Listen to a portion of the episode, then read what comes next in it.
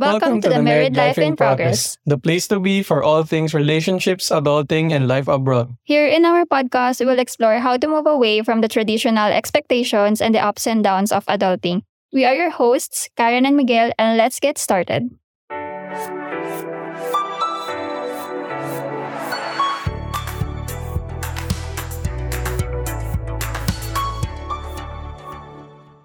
Hi, everyone. Hi, everyone, and welcome to the Married Life in Progress. So, for today's episode, it will be a special one because we're going to be celebrating our upcoming third wedding anniversary. Kalain mo yun. Papapogi ka na naman. Appreciating the reflection. Anyway, in this episode, we will be reflecting sa first few years ng marriage namin and of course, sharing some of the challenges and rewards we've experienced along the way. We will be also discussing yung strategies that we did para ma-maintain yung healthy relationship over time And that includes yung planning for the future as a couple and celebrating milestones and anniversaries in a meaningful way. So, sit back, relax, and join us as we take a trip down memory lane and share some insights on building a happy and successful marriage. Ang kapal Happy ka ng ba? mukha. Successful. Bakit? Ano yun? Sa... Manifesting. Sa... Sa dulo. Ina-assess. Kailan yung dulo pag namatay na? Hmm. Anyway. Morbid. So, as anyone in a long term relationship can attest, building a life together is always easy. Wow. Isn't always easy. One of the biggest challenges is learning to navigate the ups and downs that come with any long term relationship. So, for context, we have been together for. Ilan, ilan? Mali. Wala. Hindi ako marunong mag-math. Six years? Six, six, six years? Seven. Seven years? O sabi ni Miguel, seven years. So we've been together for seven years and obviously that's considered long-term relationship, di ba? Hmm. Or baka by definition, two years long-term char. Gag. we've been together for seven years na and syempre, Married for three. Uh, married for three. And magpo-focus lang yung episode namin sa married life. Sa married life in pa. Gugulo lang. Pero nga. Pero yung start kasi ng married life namin, bad timing kasi pandemic. Mm. Kaya walang guest sa kasal. Ano kaya nga? Challenges. Anong challenge? Pabor nga sa atin na walang celebration na ganun eh.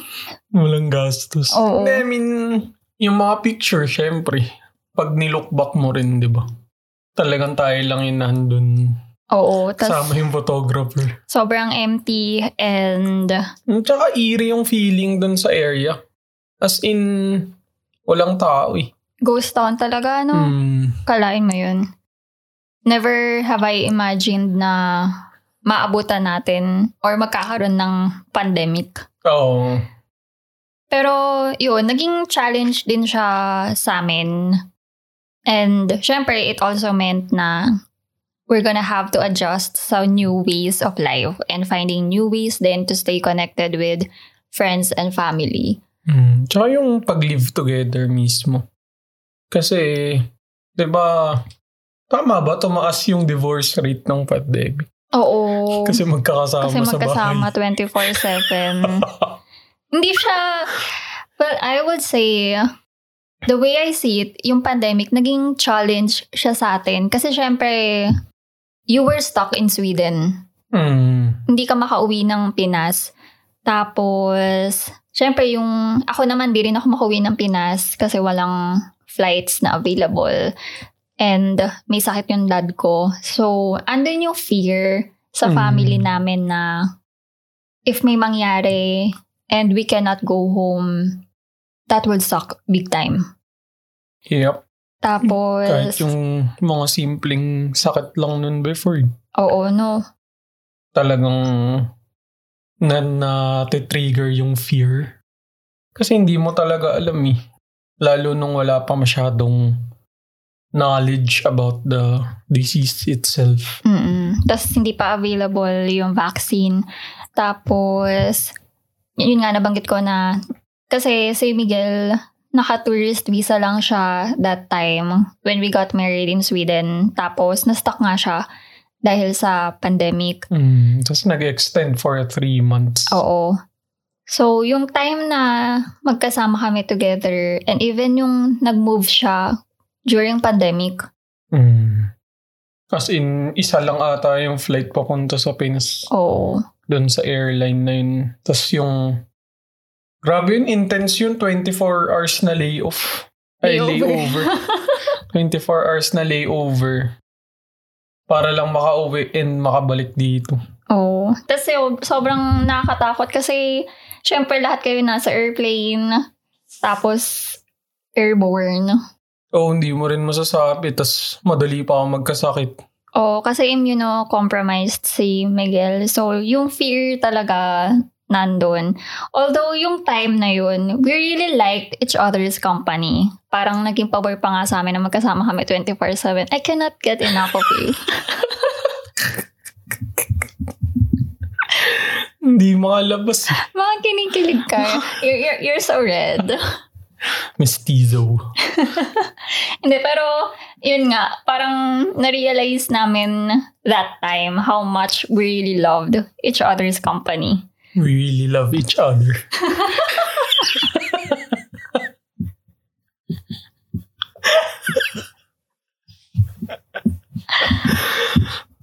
yeah. At least si positive. I mean, positive result. Pero yun nga, yung challenging lalo yung sa family.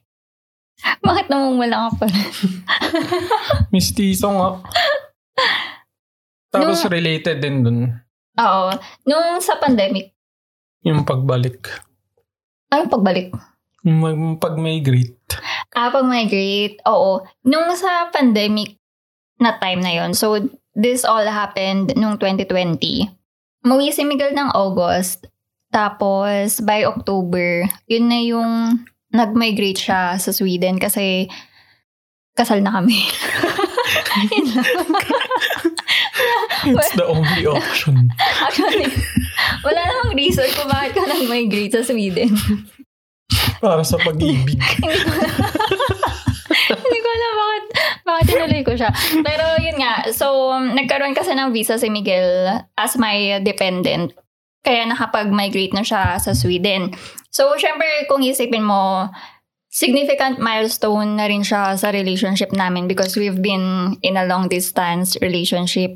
And yung pag-move niya also meant navigating the challenges ng pag-adjust sa new culture, finding a new rhythm as a couple, and overall change talaga siya sa life mo eh. Oo, na-feel ko yung sa culture kasi ilan nga yung average to adjust? Two years ba? Two years. Yung first few years ko talaga na-feel ko na parang outsider or tourist. Kasi hindi ko alam yung ganap. I mean, kahit yung pagpunta lang somewhere, kasi hindi ko kabisado or hindi ko alam yung transportation. Challenging na. Tapos, eh syempre, hilig ko pa naman mag yung explore sa resto. Tapos hindi ko magawa dito. Like I did back in the Philippines. Kaya malaking adjustment siya talaga. Pero ngayon, nung galing tayo sa Pinas, tapos nung pagbalik sinabi ko yun sa'yo, di ba? Na ito na yung naiisip ko talaga na home. Tapos kapag nasa labas tayo, na-feel ko na yung na-feel ko nung nasa Manila na this is my city. Alin yung Stockholm? Oh. Kala ko gusto mong bumalik ng Manila. Just so we're What? clear. I just said. weren't, weren't you You, you listening? gotta be explicit. So yun, yun, cultural adjustment, malaking bagay siya talaga. And connected na rin siya sa pandemic kasi hirap lumabas eh. So hindi hindi rin maka-explore, 'di ba? Oo. Naging challenge din siya sa relationship namin, yung pag-move ni Miguel sa Sweden. Kasi Miguel is very close with his family and never pumasok sa isip niya na, or sa isip nila, na one of them will be migrating. So that was the biggest decision in his life. Hmm. And, syempre parang ako naman na-feel ko na there's a weight that I should carry. Kasi I kinda had to ask Miguel to move to Sweden. Or, Hindi, na-plan naman natin yun eh. Na- ayun. So, Pero syempre, nakakagulat pa rin tsaka emotional, lalo sa parents ko. mm-mm, only child ka pa naman. Hmm. Nung lalo nung sinabi ko na we're planning to. Kasi 'di ba dapat yung first year pa lang dapat. Oo, yung... Dapat sasabay ka sa akin umalis. Mm. Tapos nag ano naging bargain na after ilang years? Ay hindi. I mean wala namang sinet Wala, na wala. years pero parang pinag-isipan lang din kung diretso na kaagad. Mm-mm. Which is nangyari nung 2020. Mm-mm. Yun. Yeah. Yun yung isang malaking hindi man hurdle eh. Parang talking point lang din. Kasi nga, parang never pa ako umalis ng bahay. Actually, di ba hindi ka nag-dorm? Tapos hindi ka rin nag-move out? Oh. So talagang lumaki ka sa bahay ng family mo. Oh. Kaya sobrang laki ng change na to. Tapos, nakikita pa kayo weekly or meron kayong family Lakad day weekly. weekly. Kaya sobrang Clean. malaki yung changes. Kasi for me naman, my family knows na gusto ko talaga abroad. Mm. As in, inabes akong nag-try sa abroad. Kaya, it wasn't that big of a change for me.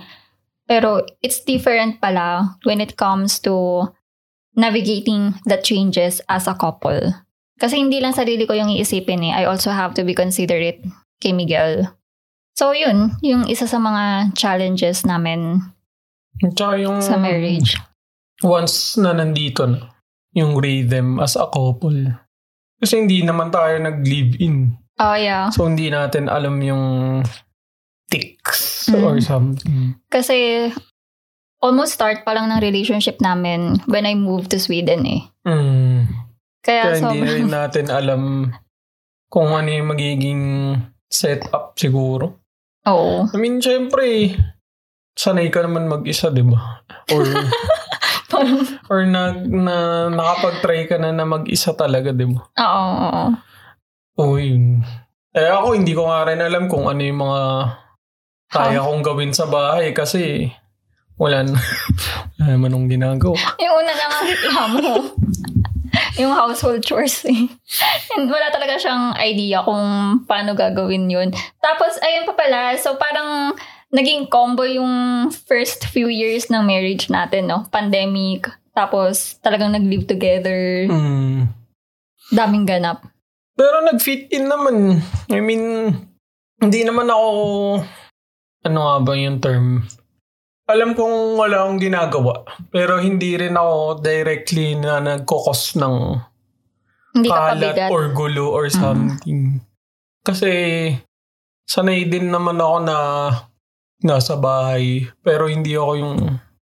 Hindi ko ma-explain eh. Basta parang hindi siya negative. Kumbaga hindi hindi positive. Talagang ano lang, neutral. Neutral. Oo. Pero kasi to be fair kay Miguel, organized naman siya, tsaka malinis. Like, yung definition niya ng kalat, same, halos same naman kami ng definition. And he doesn't want to see yung mga kalat na yun. So, siya na mismo yung nagliligpit. So, I don't have to to tell na do this and that. Tao, tama. Mm-mm. Tapos yung na-discover ko din nga sa kitchen na trip ko rin pala magluto. Ganun. Though, trip ko naman yung food before. Mm-mm. Mas umokay lang na parang ako na bahala lahat sa food. Which Sa is, pera. Oo. mas mas madali na. Parang nag nag-settle into place lang din.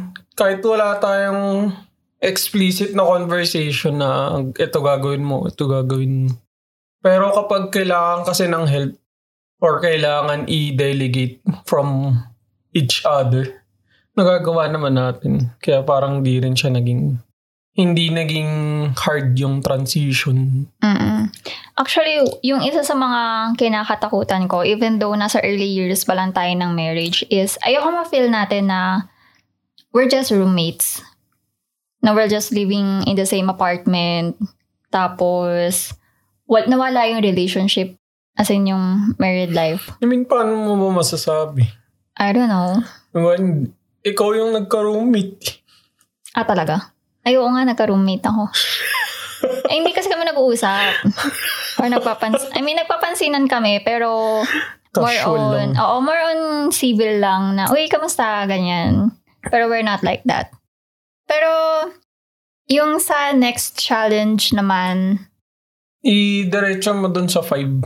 Kasi Ah, yun sige. din yung time na wala akong work. Ah, ay, oo nga. Combo nga. Tapos, so, di ba, may pandemic na, nag-migrate si Miguel. May isa pang combo. Oo, since kailangan mag-migrate, syempre, nag-resign na ako. Kasi hindi naman pwede. And, pumunta ako dito talaga ng walang, wala pang work na naka-line up. So, job prospects lang.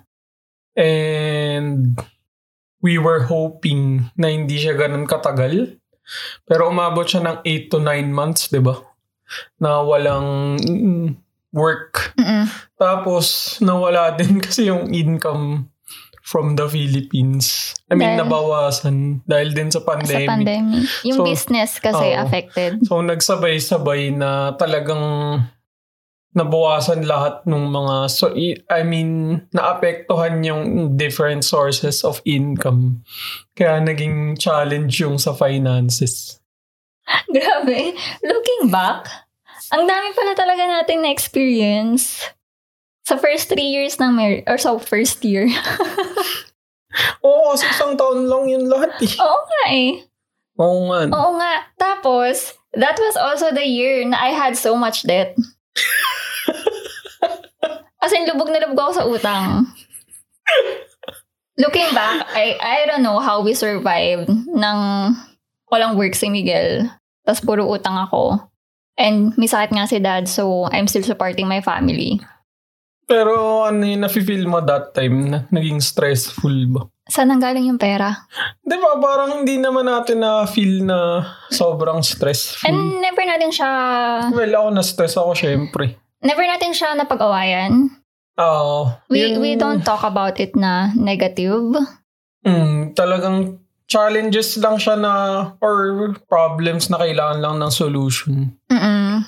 Tapos never nag ano na naging wedge between us. Naging issue. Oo. Parang kaya siguro hindi rin natin na feel na sobrang dami na pala. Oo nga eh. Ano na feel ko that time? Hindi ko rin alam. Kasi wala naman akong resentment. Mm, Siguro parang napapawaw na lang ako na wow. we did it. We did it. We experienced that. Maganda nga yun yung pag-look back no. Oo. Sabay-sabay pala yun. Oo nga, hindi ko siya Intense. na-imagine. Oh my God. Tapos, kaya ako nasabi na super combo yung sa next, ay yung sa first few years ng nasa relationship kami.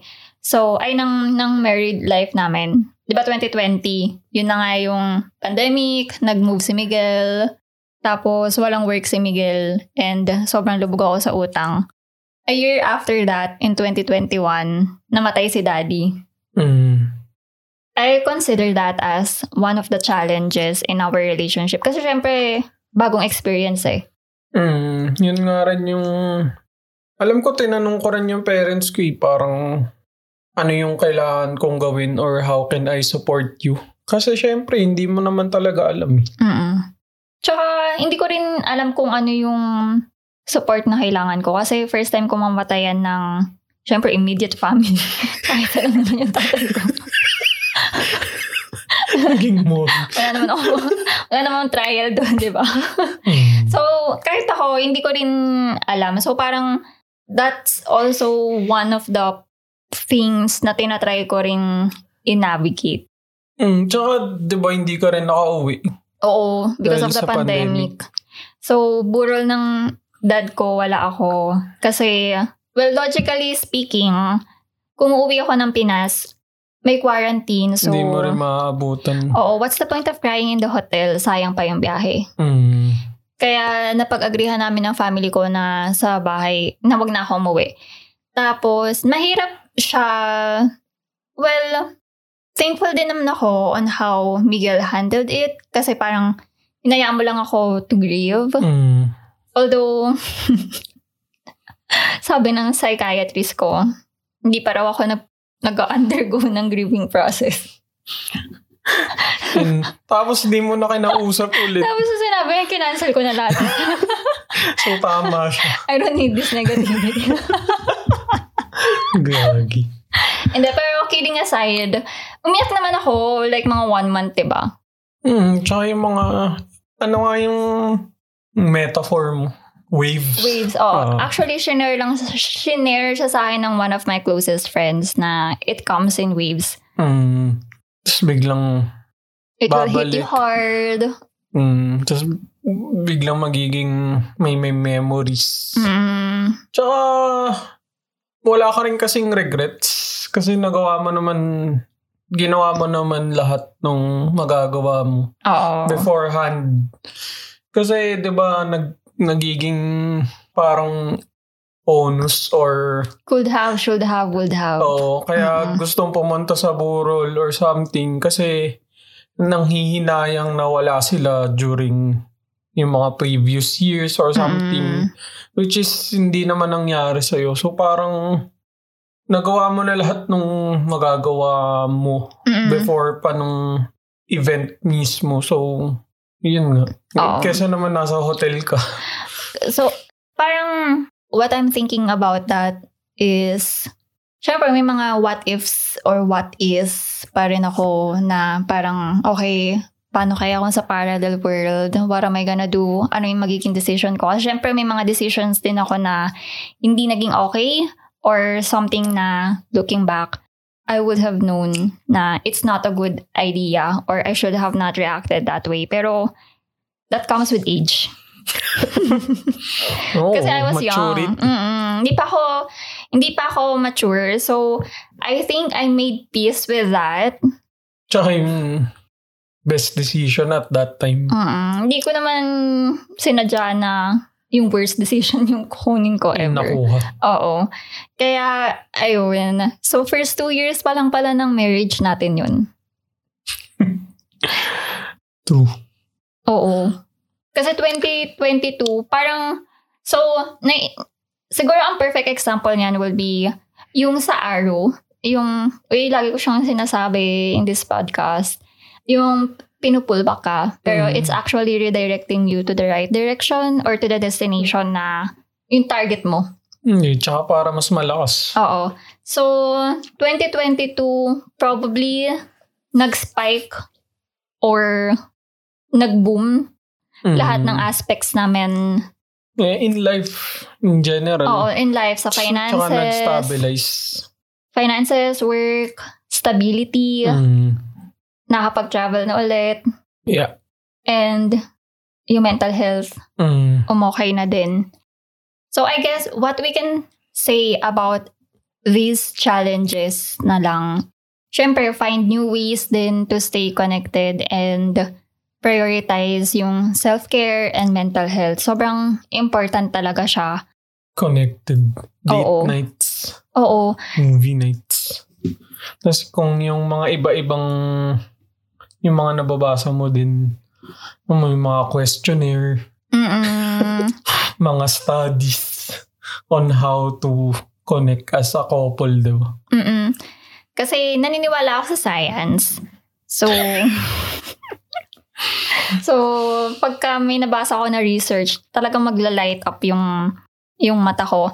Tapos, siguro yung pinaka nakatulong din sa amin to overcome these challenges is yung pagiging patient and understanding with each other as you navigate the new life. So, for example, nauna akong mag-migrate sa Sweden, di ba? I just let Miguel handle things on his own. Hindi ako nag micromanage na do this and do that kasi I, na, na-experience ko na siya. But it's more on, ah, ganito kasi yan. Yung, baka, yung nabanggit ni Miguel na yung sa public transportation. Naalala mo ba yung sa... Hindi mo ano, sinabi yung sa bus. May pinipindot pala para magbukas.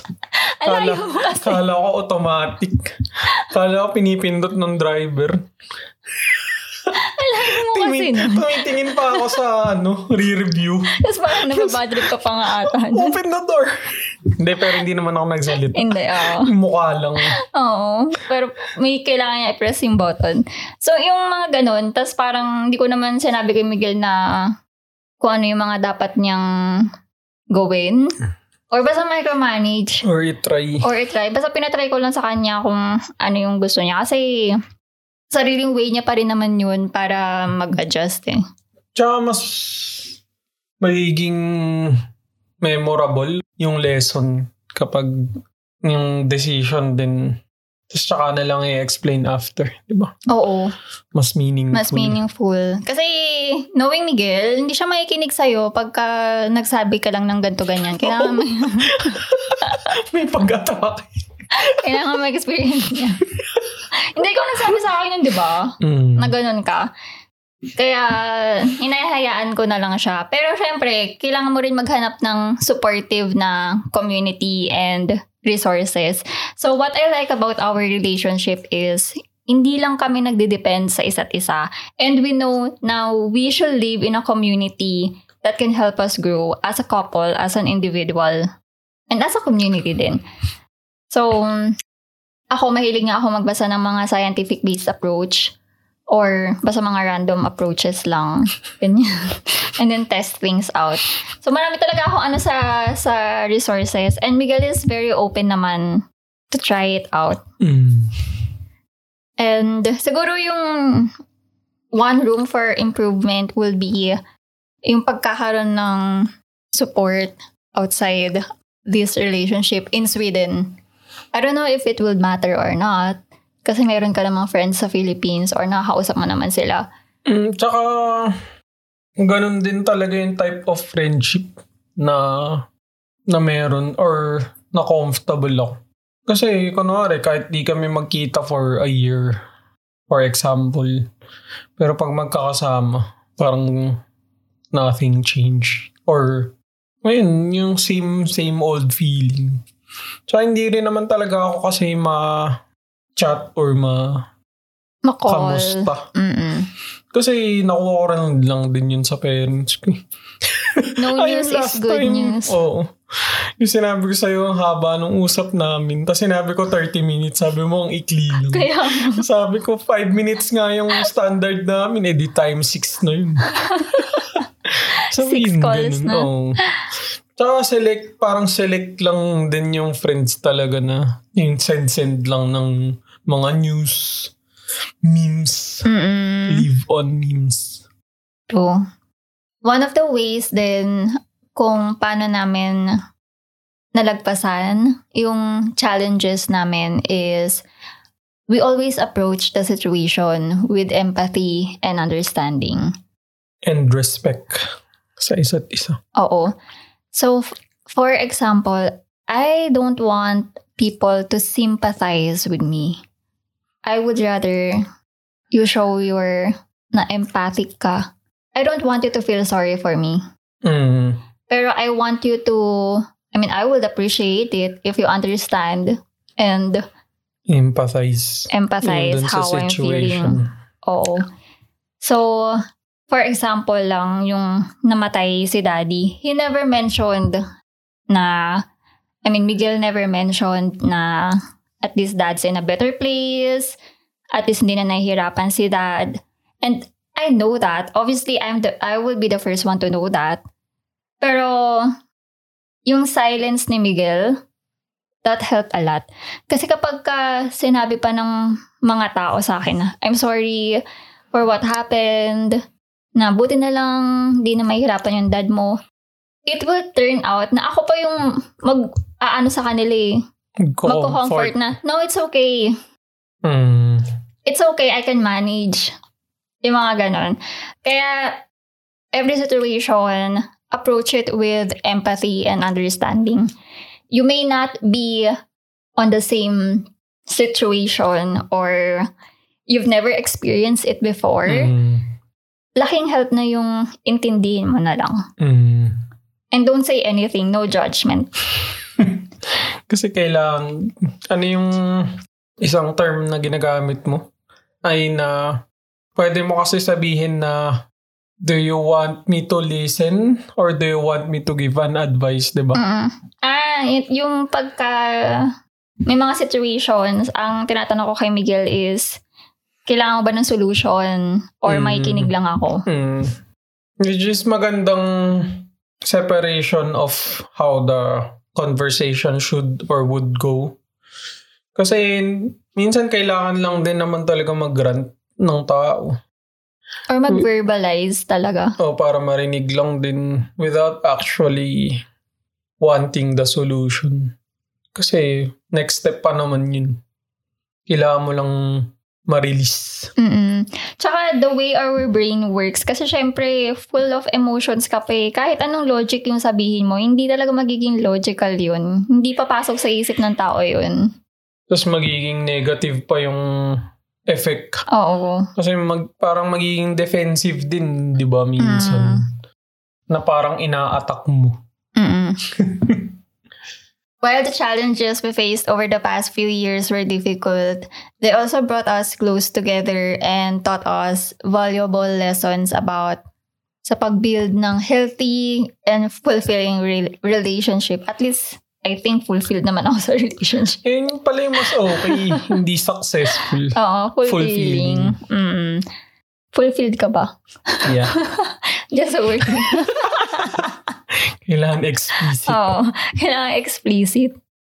So in, in our next episode, we'll be discussing some of the strategies we've used to keep our connection strong over time. These strategies have helped us navigate the ups and downs of married life, adulting, and build a life that we both love. Wow. That brings us to the end of this episode of Married Life in Progress. We hope that the insights and strategies we've shared today have been helpful for you in navigating the challenges of being married or being a couple pala. I forgot that kasi yung connotation nga pala ng married is iba nga pala sa Sweden. It's either married or partner. Mm. But you get what I mean. Thank you for listening, and we'll see you next time on the Married Life in Progress.